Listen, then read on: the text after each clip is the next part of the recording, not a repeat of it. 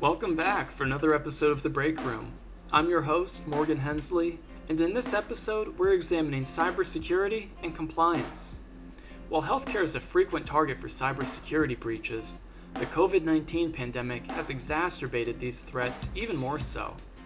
We'll explore ways for smaller or independent practices to safeguard patient sensitive health data, analyze the impact of telehealth and working from home on cybersecurity measures, examine the promise and the potential problems of trends in cybersecurity and compliance, and much, much more.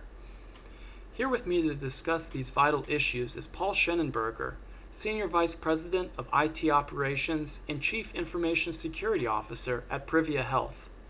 Paul has worked as a healthcare technology executive in both large medical groups and hospital systems for more than a decade, overseeing information security and technology. Prior to working in healthcare, he served as a senior engineer and architect for several Fortune 100 companies, including GE, Microsoft, and Merrill Lynch. So, with that, let's start the show. Hey, welcome to the break room, Paul. Um, thank you so much for joining us today. Healthcare is a prime target for bad actors and data breaches. I'm wondering why is this industry such a common target and which practices are the most vulnerable? Thanks for having me today, Morgan. I think this is a really important topic for anyone in healthcare, particularly independent providers who are running their own business.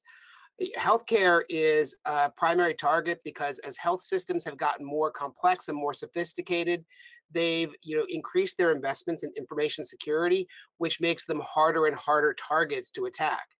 And what the hackers and the bad actors out there have discovered is that you know mid-sized business small business particularly in healthcare is a ripe target with very few information security controls and very few of the important practices that are safeguarding larger health systems. So they're a really good target for these bad actors because they can know they can get in and get out and quickly get the data and maybe not even be recognized.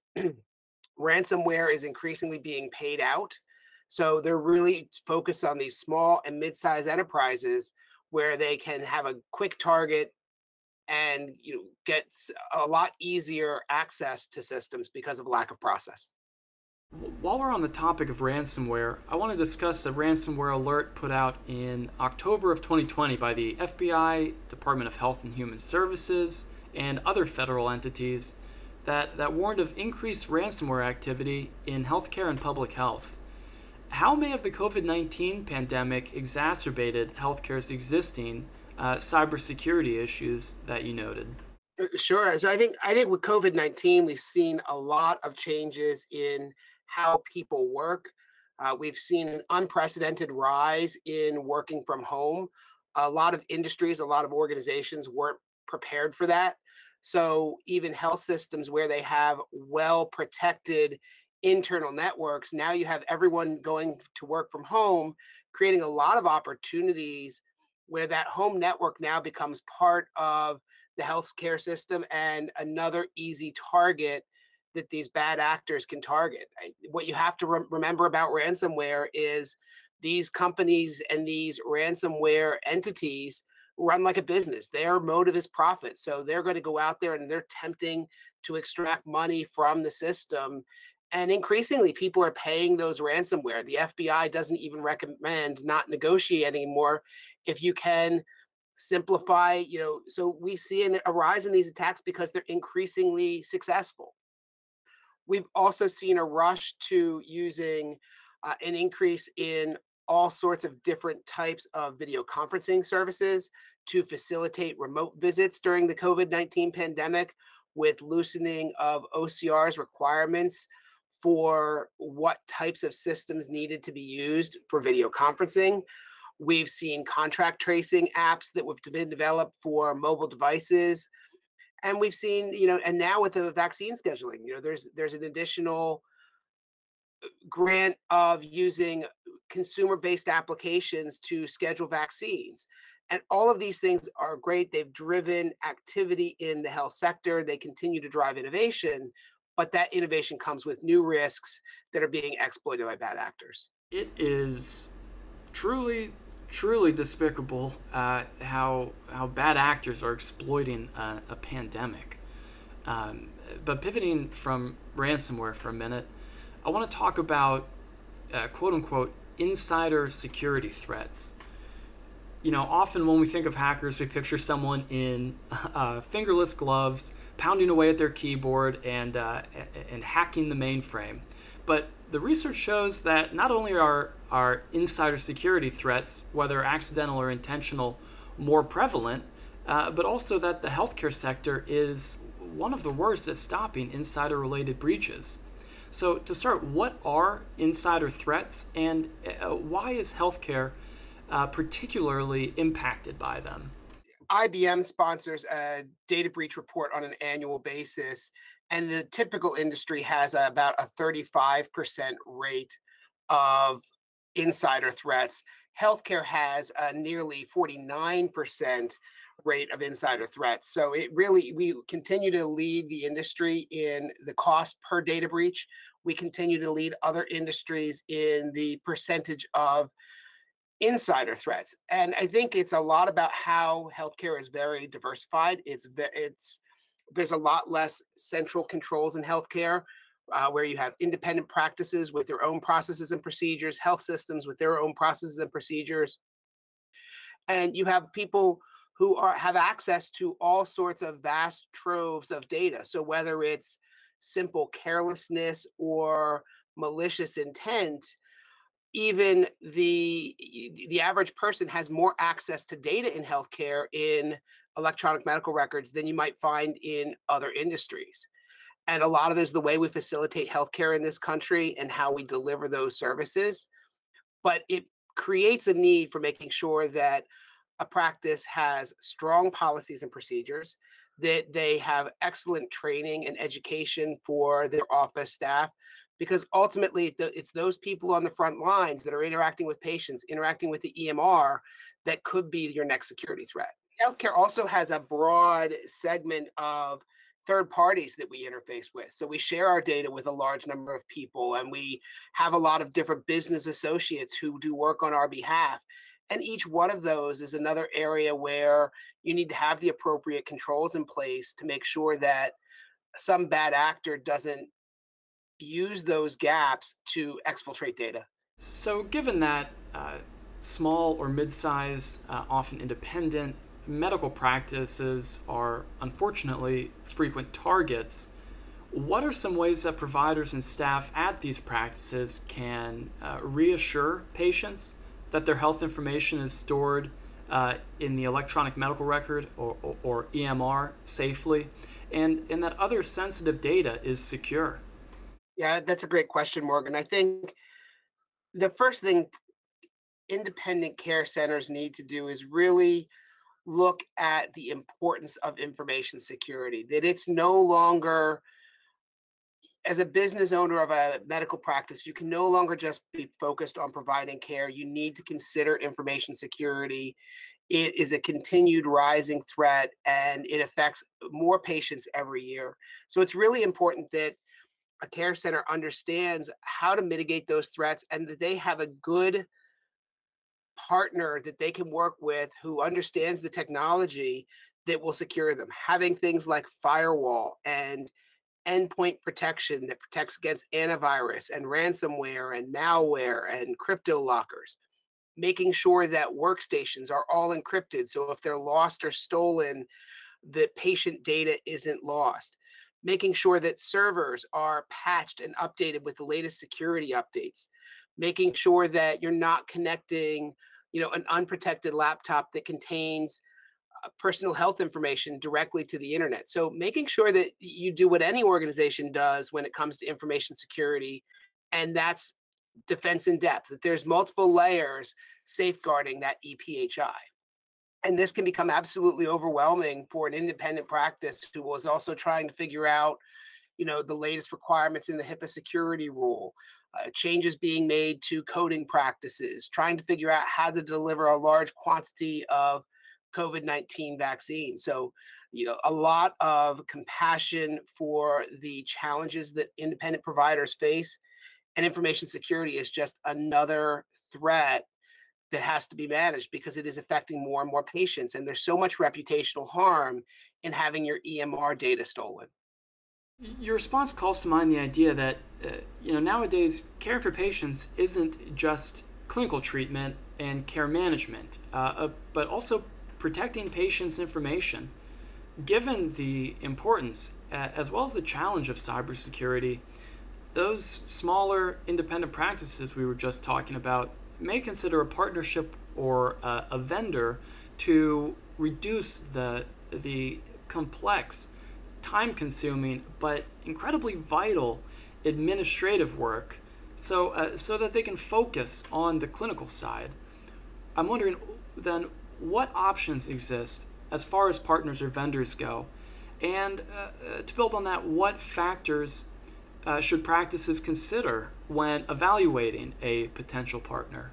Yeah, I, think information security is one of those areas that healthcare is underinvested in across all market segments. And it's going to take a combination of health systems, payers, managed service organizations, and independent care centers making investments in information security to continue to raise the standard and fend off the attackers that we're seeing. And I think that partner relationships are critical to this, you know, for everyone in the industry, but especially independent providers. Bringing in someone who is a subject matter expert, who thinks about this stuff all day long and can take that burden is really important. And I think it's important when looking for a partner that you don't just look for you know the person that you've known for years down the street you know, how large is their organization? D- does their size organization match the scale of your own business? You know do they understand not just technology but do they understand healthcare? Can they advise on the difference between a business associate and a downstream business associate? Can they help you prepare for your security risk assessment that's required on an annual basis are they able to help you do, perform that security risk assessment?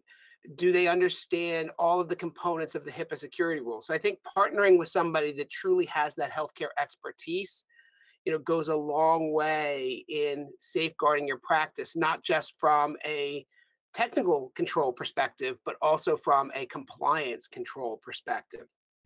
Yeah, uh, sticking with that notion of, of compliance, what are some of the tools that office managers at uh, those independent practices can employ to uh, not only satisfy requirements set by um, you know, Office of Civil Rights and, and Department of Health and Human Services, but also uh, foster a culture of compliance?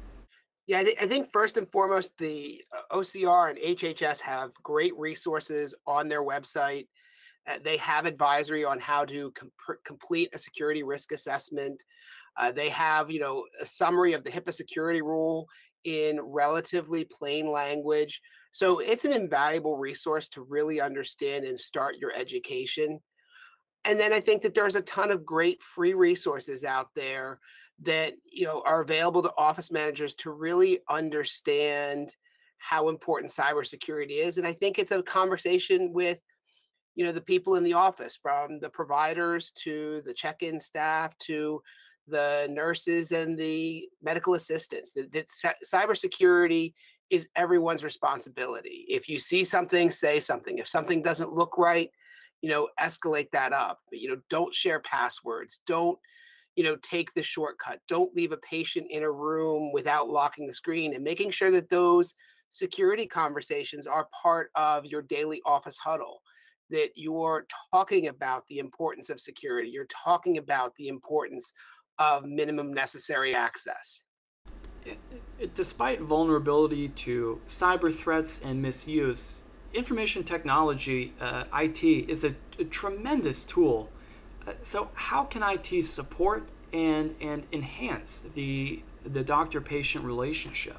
Yeah, I think we've spent most of this podcast talking about the darker side of technology but I think that we can't miss how much it's empowered, you know, physician relationships and the modernization of healthcare. I think from a physician perspective, you know, with the pandemic and pandemic restrictions, you know, telemedicine was a was a was a boon to help, you know, th- th- repair problems with schedules, still be able to connect with patients in a new way, and not lose out on revenue streams.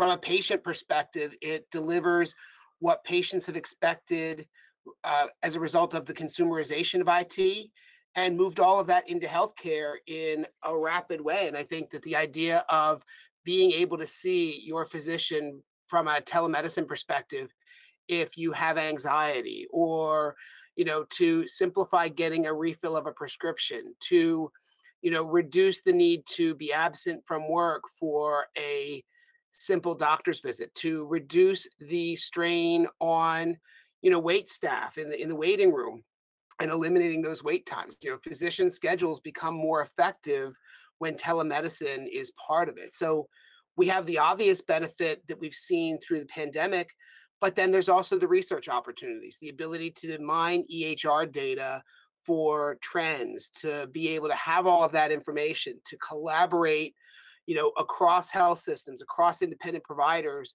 so the patient has a single chart in all of these different locations and you know you have a better insight into medication and medication compliance. So i think that healthcare has been transformed by technology.